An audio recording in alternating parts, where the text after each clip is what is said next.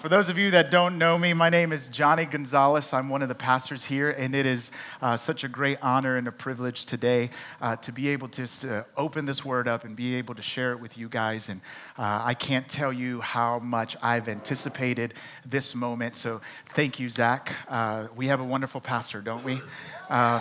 And so please know that I don't take this lightly, and it is a real uh, tremendous privilege for me to be up here uh, uh, to be able to share the word. And so uh, if you would open your Bibles to Luke chapter 9, uh, Luke chapter 9. Today we're starting a new series. Uh, and this series, we've titled it That God is Faithful. Can, can anyone say amen to God being faithful? Yeah. And so, uh, as we go through these, this series, we start it today and we'll end it on Easter. Yes, Easter is around the corner. Uh, so, we're going to end it on Easter. And so, as we go through uh, this, this series, we have a few hopes. Number one, we hope that this series will minister to you and cause you to grow in your awareness of God's faithfulness. We pray and we hope that this series is a series that you'll look back to often to remind you of the truth that God is faithful. Okay, so don't let this be just a one-time thing. You come to church on a Sunday, but my hope is is that is that later on, whenever you start doubting the faithfulness of God, that you can come back and you can say, "Oh, I remember when Johnny or or uh, the, the rest of us who are going to be teaching through this series, you can come back and say, "I need to get reminded of that truth. Let me go back and and hear what what did uh, what happened here." And then we hope that this series is a series that reminds you that the faithfulness of God leads us into Easter. He sent his son Jesus, and so we get to celebrate what I personally like to call the Super Bowl of church Sundays is Easter Sunday when Jesus resurrected on the third day. It is because of God's faithfulness towards us that Jesus resurrected. Amen. All right, so let's read Luke chapter 9 and we're going to we're going to get into this. Here we go. Luke 9, starting in verse 10. And it says, When the apostles returned, they reported to Jesus what they had done. Then he took them with him, and they withdrew by themselves to a town called Bethsaida. But the crowds learned about it and followed him. He welcomed them and spoke to them about the kingdom of God and healed those who needed healing. Late in the afternoon, the twelve came to him and said, Send the crowd away so they can go to the surrounding villages and countryside and find food and lodging because we are in a remote place here. He replied, Watch this, you give them something to eat. And they answered, We have only five loaves of bread and two fish, unless we go and buy food for all this crowd. About 5,000 men were there. But he said to his disciples, have them sit down in groups of about 50 each. The disciples did so, and everyone sat down. Taking the five loaves and the two fish and looking up to heaven, he gave thanks and broke them. Then he gave them to his disciples to distribute to the people. They all ate and were satisfied, and the disciples picked up 12 basketfuls of broken pieces that were left over. Isn't Jesus amazing? The sermon title for today is God is Faithful to provide. So if you're taking notes this morning, uh, you, you want to write down, God is faithful to provide. And I would encourage you that after this sermon, that at some point throughout your week, that you would talk to someone. Uh, Jonathan Edwards had this practice where he would write down uh, notes of any sermons that he would have, and then he would go and sit down with a friend or sit down with, uh, with his community, and he would go through the sermon and go through a series of questions. One of those mainly being, what did God God convict me of in this sermon? And, wh- and what is my response to that conviction? And so that's why we pull out notes, and that's why we encourage you here at Antioch to, to open your Bibles and to write notes so that you, throughout your week and, and at any point further down the line, you can come back to this, to your notes, and, and, and read what God spoke to you through this time together. Amen? All right. So, um, all, all cards on the table. I'm just going to throw them out on the table. I'm fearful, okay? So I've, I've learned uh, that anytime I go into a setting like this or anytime I go into a meeting, uh, there, I need to be able to uh, go out and just go ahead and just be vulnerable as I'll get out. And here's the reason why. Because at, at this, at, as I'm sitting there and I'm thinking and I'm processing, there's a tendency in me to get ahead of myself. And, and what happens is, is that I get fearful to the point where I become ineffective. I get in my own way. And so here's the reason why I'm, why I'm fearful. This entire week, has been one of those weeks where, uh, where I've been wrestling with the Lord, and I, I've preached this sermon actually three times already. Uh, the first time to my wife, the second time to the staff uh, of, of, of, you know, of this church, and then the third time really to myself before the Lord. And the entire time I'm wrestling with it because I'm, because, uh, and I'll explain here in a minute, but, but it's because we came out of an intense season. My wife and I just came out of an intense season of having to trust the provision of God and as, I'm, as I was kind of preaching this to my wife and as I was preaching this to the staff, they just said, Johnny, you need to tap into how the Lord has been faithful to you personally and tell your story. And so here's why I'm fearful. I'm fearful because I'm afraid that this is going to be more about me, and you, you hear more about me than you hear about the faithfulness of God. So there you go. All cards on the table. So hear me when I say that if I'm saying I and me a lot, one, I just want you to get to know me because I'm new here, right? And number two, the reason why I'm doing this is because the scripture, and I had to continually put this truth down in my mind, scripture continually reminds us to declare the wonders and the glory of God. And so I'm just here so that, so that I can be an instrument to what the Holy Spirit is wanting to speak to you. And so there you go, devil. Get out of here. There you go. All right. and so, with that said, this story for us has been a deeply personal topic for my family and I. Um, the reason why it's been uh, deeply personal is I'll get to there, but, but I, I can go all the way back to 1979. That's not when I was born. I was born in 1985. But in 1979, my parents came from Guatemala over into the States. For what reason? The same reason why anyone would come to the States is for the American dream. And they came over because they wanted to provide a better life for themselves. And at the time, my brother was five months old. And so they decided to come to the States because they wanted to, to, to provide a better life. They had an ethic of hard work. My mom uh, worked at the Stetson factory. My dad was a factory worker, a sheet metal worker, uh, is to this day. Uh, my mom still works to this day, and, and she works in, a, in an electronic assembly line. And they have an ethic of hard work that I remember growing up, and my mom having to, to, take me to my grandmother's house where I grew up and, and at, at four o'clock in the morning to drop me off because another church lady from the church that they went to would come and pick me up and take me to school Monday through Friday.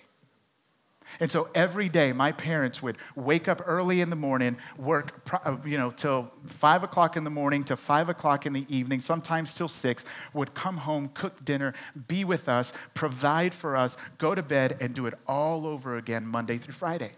There came a point in time when my mother uh, uh, needed more money, or, or my parents needed more money, and so my mom decided, I'm going to take the overnight shift because, uh, because then I can spend time with my kids uh, after, after school, and then I, I can put them down, and then they, I can go to work, and they'll never miss me. And so what would, what would happen is that she would do exactly that, and then around 7, 7.30, we, we would stay with my dad, and so we got older, and we would stay with my dad. She would go to work, work the overnight shift, and come home. And so this was an ethic of hard work, y'all that to the point when I started, uh, I was, I was going to go to college, and my mom said, now, now look. She had to sit me down and say this We don't have money to pay your studies, but what we do have is a roof over your head and food on the table. And so, if you commit to us that you will go to school and work, we will provide all of those things. We'll provide a place for you to sleep. We'll provide a place for you to study if you would just go to school and work. So, that meant for me it was instilled in me an ethic of hard work. I went to school. Uh, uh, went to school full time, started working a part time job. There came a point where I started going to school and full time and working full time. So, so I put myself through school. I got to CFNI, and I met this wonderful, beautiful woman named Lauren. Uh, she was the one that was standing over here. Yes, she's pregnant with our third. So, uh, so, so, so just met her. And, and here's, here's the interesting thing is that when I met her, she was uh, 17, 18. Eight, eight, yeah, I mean, she, she graduated early, homeschool, you know. Uh,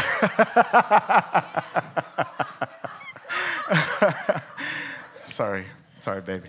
Um, so, so, so, uh, so, we met, and, and here's the deal. She's going, she's, she's going to school and also working and putting herself through school. She's going through school and, and working hard. So listen, hard work is not a problem in our family. Leaning on our own strength is not a problem in our family. Leaning into the giftings that the Lord has placed on us is not a problem in our family. So it was easy to rely on our giftings. And listen, the first seven years of our first year of our marriage was wonderful, great. Years two through, two through seven were some of the toughest times, and I'll tell you why. Because I relied so much on my giftings that I pr- pretty much just abdicated emotionally, uh, uh, abdicated my, my, my standing as a man, and I, and I decided to be disconnected emotionally and spiritually from my family. And so what happened? I started, I started going to work and started getting the pats on the back at work, uh, back at work. And then whenever I would come home, I would provide, and that's it. I wouldn't be fully there. So in early 2017, and leave it up to the Lord to do this, January 23rd, my second son was born, and it was in that moment when everything took a shift in our family. Because I remember the day when he was born, and for whatever reason, there was no connection there. And so here's what happened that as, as, as our son was born, he didn't have a name until the second day. That's a whole other story after he was born. But, but while I'm looking at this beautiful baby boy, for whatever reason, my heart was not able to connect with him. And through tears one day, uh, uh, my beautiful wife sat in front of me and said, Hey, there's a lack of connection. Leave it up to children to bring up the issues that the Lord is wanting to convict you of, right? And so, and so what happened is that she sits in front of me and she says, Hey, there's a lack of connection here. And of course, with our first, I was like, No way. But this time, it was as if the Holy Spirit just broke me in that moment. And I was, uh, I, I was broken started going through counseling, the Lord began to deal with these issues in my life that I was unwilling to touch. And these issues related to fatherhood. That, that my parents, being hard workers, meant that in many times I wasn't emotionally connected to them, not because they didn't want to be, it's because they worked so much that it was really difficult for me to, it was really difficult for them to engage me and pray with me and lead me spiritually that I had to rely on other things. And so the, the practice was there, but the emotion was not. The practice was there, but the connection was not. And so December 2017 rolled around, and, and, and through that time, we started sensing that the Lord was shifting something. So, watch this two people that were working hard and, and just had an ethic of hard work, all of a sudden, the Lord asked, asked us and, and to go through a season of trusting in Him. And what did that look like? It meant quitting my job. And so here I am, the place where I get affirmation, the Lord is asking me, lay that down because the affirmation that I know that I was going to get and I know that the provision that I that was going to come was actually not going to come through a job but it was going to come through Jesus. And so, so, uh, so we started out January with this major shift, laid a job that I absolutely loved down. And so we started 2018 saying, we're going to trust in the Lord. But watch this. We still had this little thing in the back of our head that said, oh, we're going to trust the Lord maybe three to four months, and then, and then, oh, then I'm going to have a job. so we started out January, one income. And then all of a sudden, at the end of January, a major shift happened in the salon. So, so my wife is a salon owner. She's a mom. She's a salon owner. She's a, she's a queen. She's fierce. She, I mean, she's all of it, okay? Uh, uh, uh, Zach and I were talking, and we were talking about life insurance and all of that stuff, and we'd be like, man, if our wives died, we'd be up a creek, you know? and so, and so, and so, and so, all of that to say that that was that was a bad joke, but anyway. and we knew, uh, but so there's a major shift that happened in the salon. We, we had to basically uh, um, uh, move from one salon to, to another, and, and, and then a remodel started happening. And so what, what was certain all of a sudden was uncertain. What was certain and, and, and full of hope all of a sudden was fearful and uncertain. And, and, and now we're saying, are we going to be able to make it now? Jesus, you, you took my job. Don't take Lauren's job now. Now, that's just, that's just too much there. And so we went through a salon remodel. As we're remodeling the salon, uh, we started noticing uh, that, and, and, and through, through teachers of our, of our oldest son's um, uh, school that he was at, said, Hey, we, we think that you need to uh, potentially consider getting Crew assessed. And so we started going through this educational assessment because we started noticing just some slowness in speech and some, and, and so, and so as we started going through that, man, I can't, I, I can't really tell you how bad, I, I can only describe in mere words what that felt like. But again, it was fearful. We were now spending money that we weren't expecting to spend. There were many nights that I would end up in the middle of the night asking and pleading with God, not just to increase our finances and to provide, but also to increase my son's capacity to learn to speak. Speak, Lord. Hmm. Sorry. As if that wasn't enough, we, we were entering into the summer now. Uh, I remember I went out to lunch with a friend, and as I'm on my way back, I, I, I, I, I all of a sudden we, I got into my home, and we noticed that someone had broken into our home. And, and they took a lot of things from us. And so I remember just being in there and just being in a state of despair and just saying, Oh no, oh no, what am I, what are we gonna do? So now, mind you, three to four months is now five to six months. But then June came, and even though we were still in despair, the Lord was gracious to provide somewhat of a reprieve because one, it was Crew's birthday. And I remember thinking, man, they took the cash that we were going to pay our, our trip to take Crew to be able to take Crew to SeaWorld and I remember just saying, Lord, I, we're not going to be able to take them to SeaWorld anymore. And I guess I was praying that out loud because then my mom showed up to take care of the boys one night and she goes, Hey, I heard you say something about SeaWorld. Are you wanting to take Crew? I was like, Yeah. She goes, I got you. So we got to go to SeaWorld which was, I, I, still have the picture. I wish I would have put it up. But, but we got to go to SeaWorld in Crew. I, I mean, you should have seen his face. And, and, and now, mind you, this entire time I'm trying to connect with my boys on a, as a father, and I'm trying to connect with my wife as a husband. And so here I am, just being, just being pulled in so many different directions. But I'm still praying, Lord, you gotta do something. We entered into the second half of the year. Um, going through uh, just, just some difficult seasons of interviews that resulted in no job, which meant no income. The calling was being tested, the giftings were being tested. I even went online and signed up to be a Lyft driver. So if you see that car with the Lyft sticker outside, that's mine. And it's a reminder. The reason, Lauren's like, you still got that sticker on there. I said, I know. It's a reminder of the Lord's faithfulness to me because I remember, I, it, uh, even though I got it back in May, uh, it, it took me until October to be able to flip the switch and say, I'm on. And I still remember the day whenever I was sitting outside of a coffee shop and I called Lauren and I said, Lauren, I can't turn this on, baby. I said, because there is a lack of peace that I believe that the Lord is not wanting me to do this. And she goes, Do what you need to do. And so, man, being that Lyft driver, I, I, I listen, I only made $120 because I was not committed to it. no, nothing wrong if you're a Lyft driver. Hey, wonderful. Uh, kudos to you. That's not my gifting and that's not my calling. Maybe it's not yours either, but it, I just can't do that. and, so, and so let me say this so November, December rolled around, finances were coming down to the right. I, I, started frantically thinking. I even at one point even texted my brother, and yes, Lauren, I'm confessing this in front of everyone here. I texted my brother, I said, hey bro, will you let us borrow some money? And then all of a sudden, immediately after that, she called me and she said, hey, don't worry, we, we, got, we got the bills paid. So I quickly texted my brother and said, hey, we don't need it anymore. Man, I'm telling you, I was trying to do things on, your, on my own strength. But let me just say this that through it all, my connection with my wife just escalated.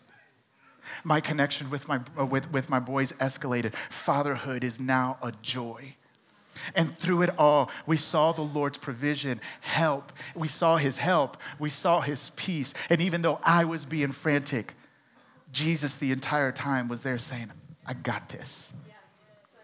And so, and so as we come to Luke 9, and you're saying, Johnny, thank you, uh, but, but, but give me Bible. But, but let me just say this Luke 9, we'll start in verse 10, and so here we go. And it says that when the apostles returned, they reported to Jesus what they had done, and then he took them with him, and they withdrew by themselves to a town called Bethsaida. But the crowds learned about it and followed him. He welcomed them and spoke to them about the kingdom of God and healed those who needed healing. Here's what I want to say about this notice two types of groups here. You have the disciples who were walking with Jesus, and you had a crowd who all of a sudden they heard about Jesus, and so they started following him. And so here's what I want to tell you that I need Jesus. And I don't know about you, but Jesus' provision is for everyone. And I need him. I, I, I have no problem talking about how much I need him. And maybe at some other point, I, I can tell you how much I need him. But, but just, just bear with me for a little bit. I need him like a junkie needs a fix. I need him like an alcoholic needs a drink. I need him. I, am telling you, I need him more than the air that I breathe. And here are the people following after Jesus. And, and Jesus is not going to turn anyone away. It had been an intense time of ministry for his, uh, for his disciples. And it says that he took them. And that word there, that he took them, uh, it basically means as a father is leading his child into the house for a place of safety and for a place of rest. And so here's Jesus leading his disciples after an intense time of ministry. And he could have said, No, crowd, we're going to go rest. We're going to go rejuvenate. But the crowd, instead of doing that to the crowd, what, he, what the Bible says that he did is that he welcomed them. He spoke to them about the kingdom of God, and he healed those who needed healing. Don't neglect the crowd here. Because what we do know is that the sick were there with various diseases. What we can assume, because they were in Bethsaida, is that, is that the, the group of people that were around him were primarily people that were farmers, fishermen, homemakers. You also had some pretty elite people there. We also know because of the vast amount of crowd, or we can also assume that because there was more than 5,000 people there, that there were outcasts and just crazy people. But here's what Jesus did He didn't say, hey, we're going to go rest. He said, well, welcome, come in. Let me tell you about the kingdom. Oh, you're sick? Let me heal you. And oh, the compassion of Jesus that whenever I say, Jesus, I need rest, or Jesus, I need healing, he shows up and he welcomes me. And he welcomes you and he welcomed them all. He spoke to them about the kingdom. He healed them. And you may be sitting here today saying, I believe that God can provide, just not for me. Or you may be there saying, uh, you know, Johnny, I don't really lack anything. But here's what you do lack Jesus Christ living in you and through you every single day. And so don't neglect that His provision is for everyone, and that includes you. That you can walk out of these doors and you can say, I need Jesus. I need not just His material things, but I need Him. Because you need Him. Every day. That's right. Luke 9, 12 through 13 then says, Late in the afternoon, the 12 came to him and said, Send the crowd away so that they can go into the surrounding villages and countryside and find food and lodging because we are in a remote place here. And he replied, You give them something to eat. And they answered, We have only five loaves of bread and two fish, unless we go and buy food for all this crowd. Now, watch this Jesus' provision is confrontational. Again, there's, there's two things that are happening here. The disciples are moved with compassion on the people and they realize we, we got to feed them. And, and then they say to Jesus, Jesus, they need to eat. Send them away so that they can go eat. But Jesus then confronts them about a reality and he says, You feed them. Now, the Gospel of John uh, says that he was doing this to test the disciples because Jesus already knew what he was going to do. But here are the disciples saying, What are we going to do? You see, Jesus' provision confronts the, the present reality of our circumstances with the ever present reality of who he is.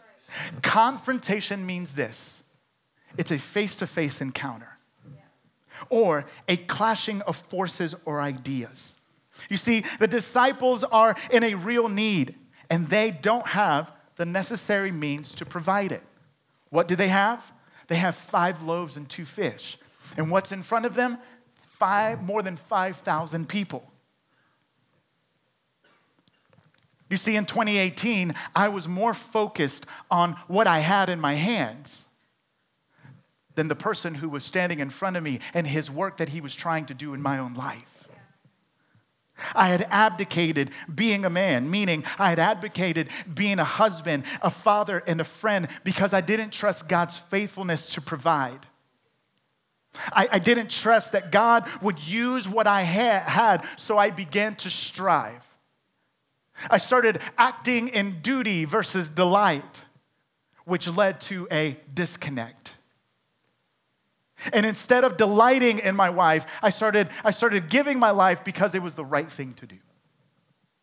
Instead of, instead of loving my boys, I just started being around them because I didn't want to be like, like my dad, who, who man loves us, but was, was working most of the time. And, and I, I wanted to be around them because I didn't want to be uh, an absent father. But it was a duty and not a delight which led to a disconnect.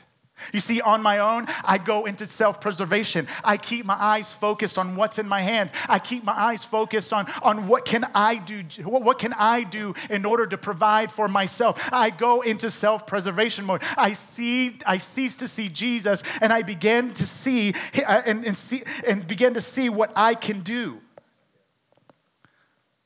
See, for the, so I, am an Enneagram number one, which means I'm a reformer. Okay? Yeah? Other, other number ones in here? So it says that at my best, I'm tolerant, I'm accepting, I'm discerning, I'm wise, I'm humane, I'm prudent, I'm principled, I'm fair, and I'm able to delay rewards for a higher good. Man, that, that, that's incredible. When I read that, I was like, man. But then I get, yet under stress, it says, I become dissatisfied with reality. I become a high minded idealist, feeling that it is up to me to improve everything. I become a crusader. I become an advocate. I become a critic. I'm into causes and explaining to others how things ought to be. I begin to look into my, my, myself. And here's the deal we focus on what we have. Your, the food, the food in this, in this case is your everyday need. And you know what? I don't blame you. Because culture around us is, is continually uh, uh, asking us two questions. Whenever uh, a t- new technology gets launched and they're presenting everything, the two highlights are oh, what are they? Do you remember? Two things that they highlight. What's this phone's capacity? And how fast does it go? Everything in our world is trying to ask you those same questions, and you spend most of your life trying to fulfill and answer these questions What's my capacity, and how fast can I go? But here is Jesus confronting you with the reality that God's provision and God's ability to provide is not limited to your capacity. God's ability to provide is not limited to your speed.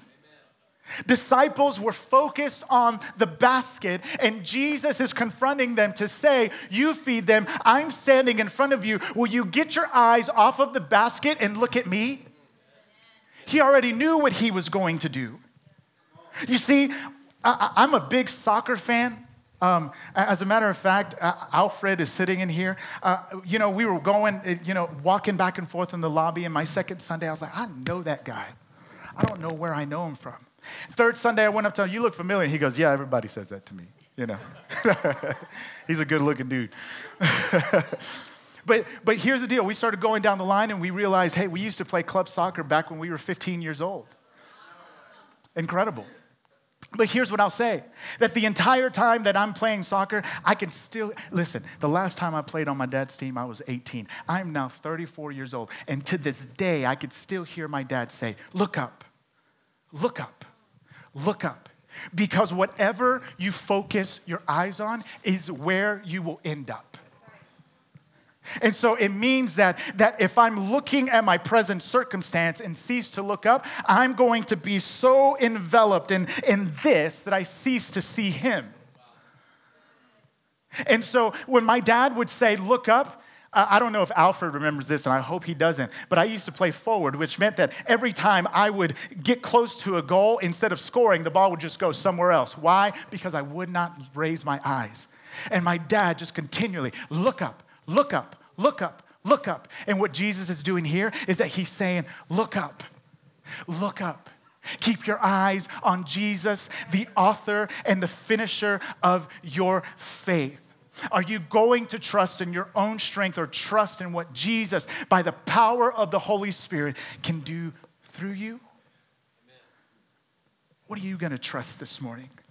Jesus' provision is confrontational. Jesus' provision is also communal. Verse 14. About 5,000 men were there, and he said to his disciples, Have them sit down in groups of about 50 each. The disciples did so, and everyone sat down. It's communal in your relationship with God and with others. I'm here to tell you, saints, you're not in this alone. But here's what Jesus says first He tells his disciples, number one, have them sit down. You see, sitting down is, is, this command is in all the gospel accounts. Jesus tells the disciples to tell the crowd to sit down. And when he tells them to sit down, it isn't equivalent to you sitting on a chair, actually. It's, it's the equivalent of you, of, of them reclining down, almost laying down. Because here's the deal sitting down is a posture that they took in order to eat. And what Jesus is saying to you this morning is that sitting down is the posture we take to receive and partake of God's provision. What do you do after a long day? After a long day, listen, I'm an introvert. So the, the staff here laughs at me because we've had some pretty long meetings here recently. And I go home and I tell them, listen, I'm about to go home and I'm going to go into a dark room and I'm just going to lay there for a few minutes. Okay? Lauren knows, I, listen, I come home, give her a kiss. I, I, I'm with the kids for a little bit, and then I just kind of retreat for a little bit. Sometimes that, never mind. I, I just retreat for a little bit, and then I'm ready to come back out because I need to get re energized. But after a long day, you come home and you sit down for a little bit. But here's what Jesus is saying sitting down is the opposite of being anxious. You see, through that entire time that we were going through that, every morning I would wake up and I would say, I, would say, Jesus, your love is better than life to remind me that I need to be sitting at his feet. I, I, continually had to remind myself that I'm unable to provide for myself the, the way that only Jesus can. You see, Jesus in Luke 12 says, do not, do not set your heart on what you will eat or drink, do not worry about it. Because he says, For the pagan world runs after such things, and your Father knows that you need him, but seek his kingdom, and these things will be given to you as well. So, what the pagan world was, is running after it, it, he, he, he says um, that, that the pagan world runs after all these things, the things that they're worrying about. But here Jesus is saying, Your Father knows them, and all you need to do is to seek His kingdom, and those things will be added to you. So let's sit down, saints. And then, second, under his, his provision being communal, is that we need one another. We need each other to point each other back to Jesus. I can, I can imagine those 50, uh, those groups of 50 sitting around and they're pointing to Jesus. Look what Jesus is doing. During the last season, I had to have friends that, that kept continually pointing me back to Jesus. There would be times where my wife would have to look at me and say, Sit down, let's trust Jesus. Sometimes I had to look at Lauren and say, Lauren, sit down, let's trust in Jesus because we couldn't have made it through that season without people around us. Cue life groups. The reason why we here encourage you to go to life groups is because we want you to be known, to walk vulnerably. Because what you don't know is that many times God's provision comes through the people that we are in community with. When our home was broken into, within five minutes, I had five men at my door ready to put um, uh, plywood over the window that they broke through. They paid for our window, they prayed for us, and, and, and I actually felt sorry for those who broke into our home because the prayers that they were praying, let me tell you. it's like, Lord, have mercy. You know, they're praying, and I'm like, instead of saying, Yes, Lord, get them, I'm like, Lord, have mercy. I got to be quick. Jesus, Luke 9, 16, he says that taking the five loaves and the two fish and looking up to heaven, he gave thanks and broke them. Then he gave them to his disciples to distribute to the people. Jesus' provision is divine. You see, when he says that he, he took the bread, he, he, he gave thanks and broke them, then he gave it to them, the word he gave is this word that it's a continual giving. If I do this right now and I start, I will eventually run out. But Jesus' divinity in this moment, yes, he is fully man, and yes, he is fully God. And he would come out, and, and in that moment, he started breaking bread, and he started breaking fish, and he started just giving, giving, giving. And it just wouldn't cease. And we'll, we'll get to what happened here in a minute. But this giving was so, um, was so impactful to them that later on down in Luke 24, Jesus had resurrected, and, and there, there's Cleopas and his friend were walking down the road to Emmaus. Jesus appeared to them, and he pretended as if he would go further and he went in to stay with them. And as they started breaking bread, the Bible says that Jesus did this exact same thing. And in verse, uh, in verse 29, he says, They urged him strongly, Stay with us, for it is nearly e- evening. The day is almost over. So he went in to stay with them. And 30, when he sat at the table with them, he took the bread, gave thanks, broke it, and gave it to them. And then verse 31, then their eyes were open and they recognized him. You see, it was in that same moment when he did the same exact thing that their minds immediately went back to this exact moment of him of feeding 5,000 people. Why? His provision is not about food, but it is about him. That he was able to do that. All of a sudden, they recognize that Jesus is not just some man, he is a Messiah that is able to provide for every single one of your needs. The divine provision of God not only meets the needs in front of us, but it's also used to open people's eyes to who Jesus is. So here's why I'm telling you my story because I want your eyes to be open to the glory of Jesus. I want your eyes to be open to who Jesus is so that when you see him and, and you say, man, if he could do it for Johnny, he can do it for me. His provision is not limited to what you have. He takes what you have and he begins to multiply it. Multiply it if you would just trust in him. And then watch this.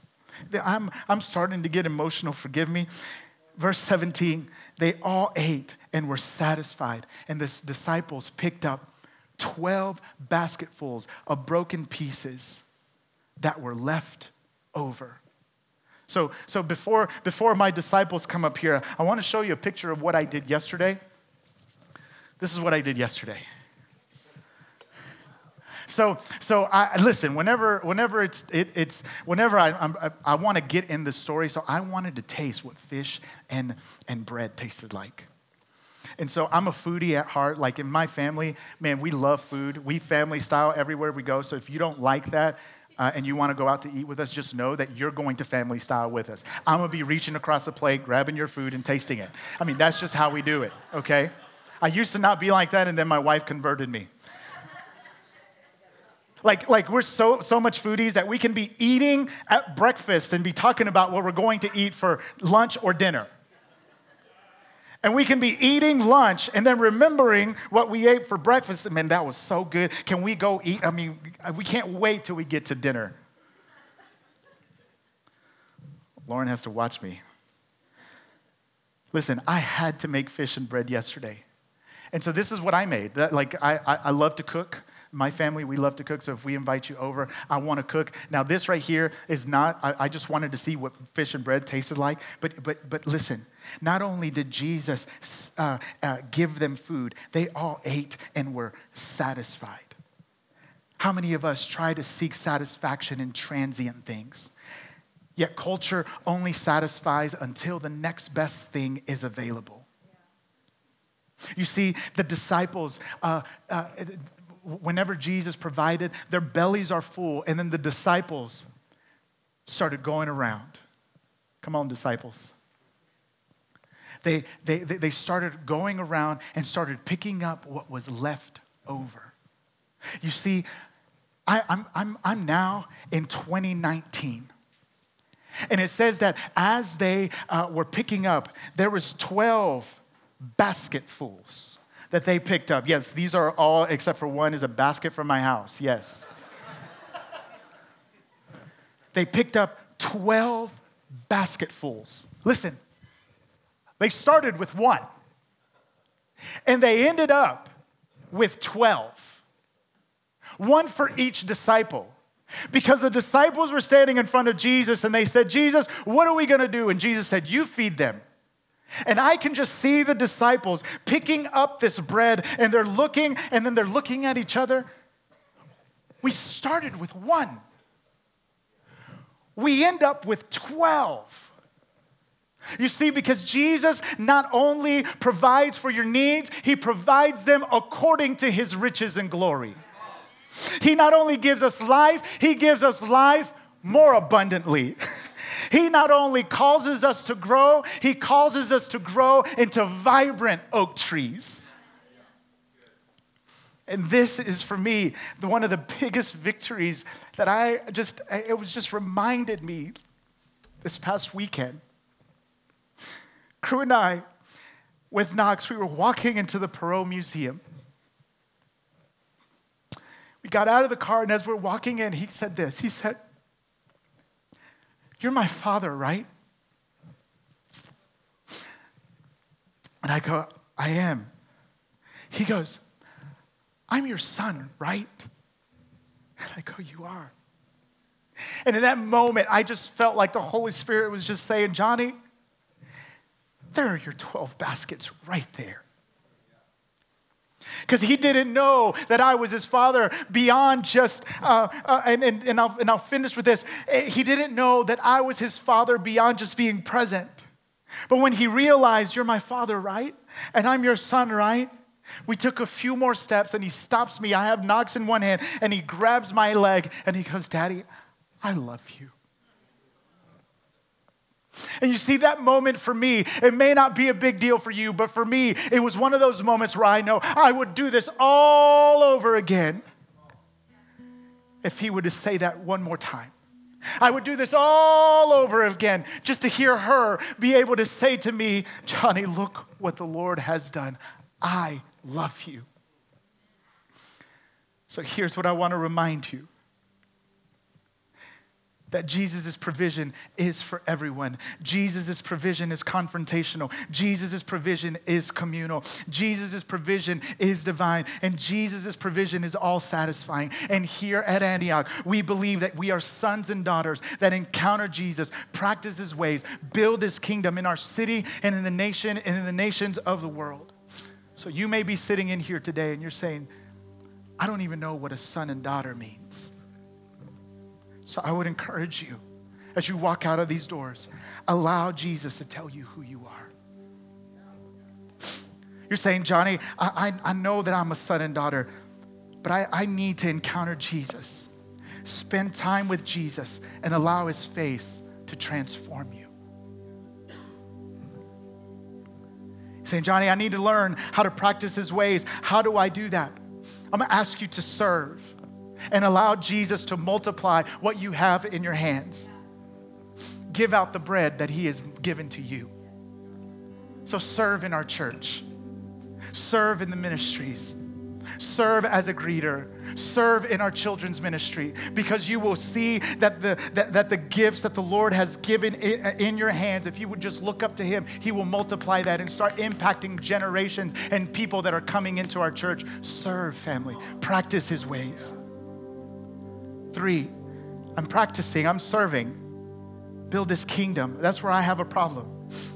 It's time to start walking in the call that He has on your life for our city, for our nation, and the nations of the earth. And start, start asking Jesus, Jesus, where would you have me to go in order that I can give out your bread to people?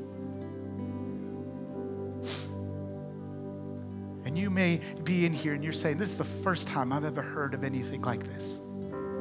Well, let me just say this that the most important provision that God has provided is Jesus Christ. And we were once alienated from God because of sin. But God sent his son Jesus in order to reconcile us back to the Father, that we can enjoy right relationship with Jesus. And listen, this life that we live here, it's, it's, not, it's not a life uh, of, of ease. So I'm not going to promise you that. It's actually a life unto resurrection. I'm not going to say unto death because death is not final. And it is Jesus who died on the cross that is able to give us eternal life. So if you're in here today and you're saying, I've never heard of this Jesus, know that Jesus has died for you, that you may enjoy right standing with God and live with Him for, the, for all eternity. So with every head bowed and any eye, every eye closed, I want to know if there's anyone in this room who is saying, I need to make Jesus Lord of my life. And if you would just raise your hand right there where you're at.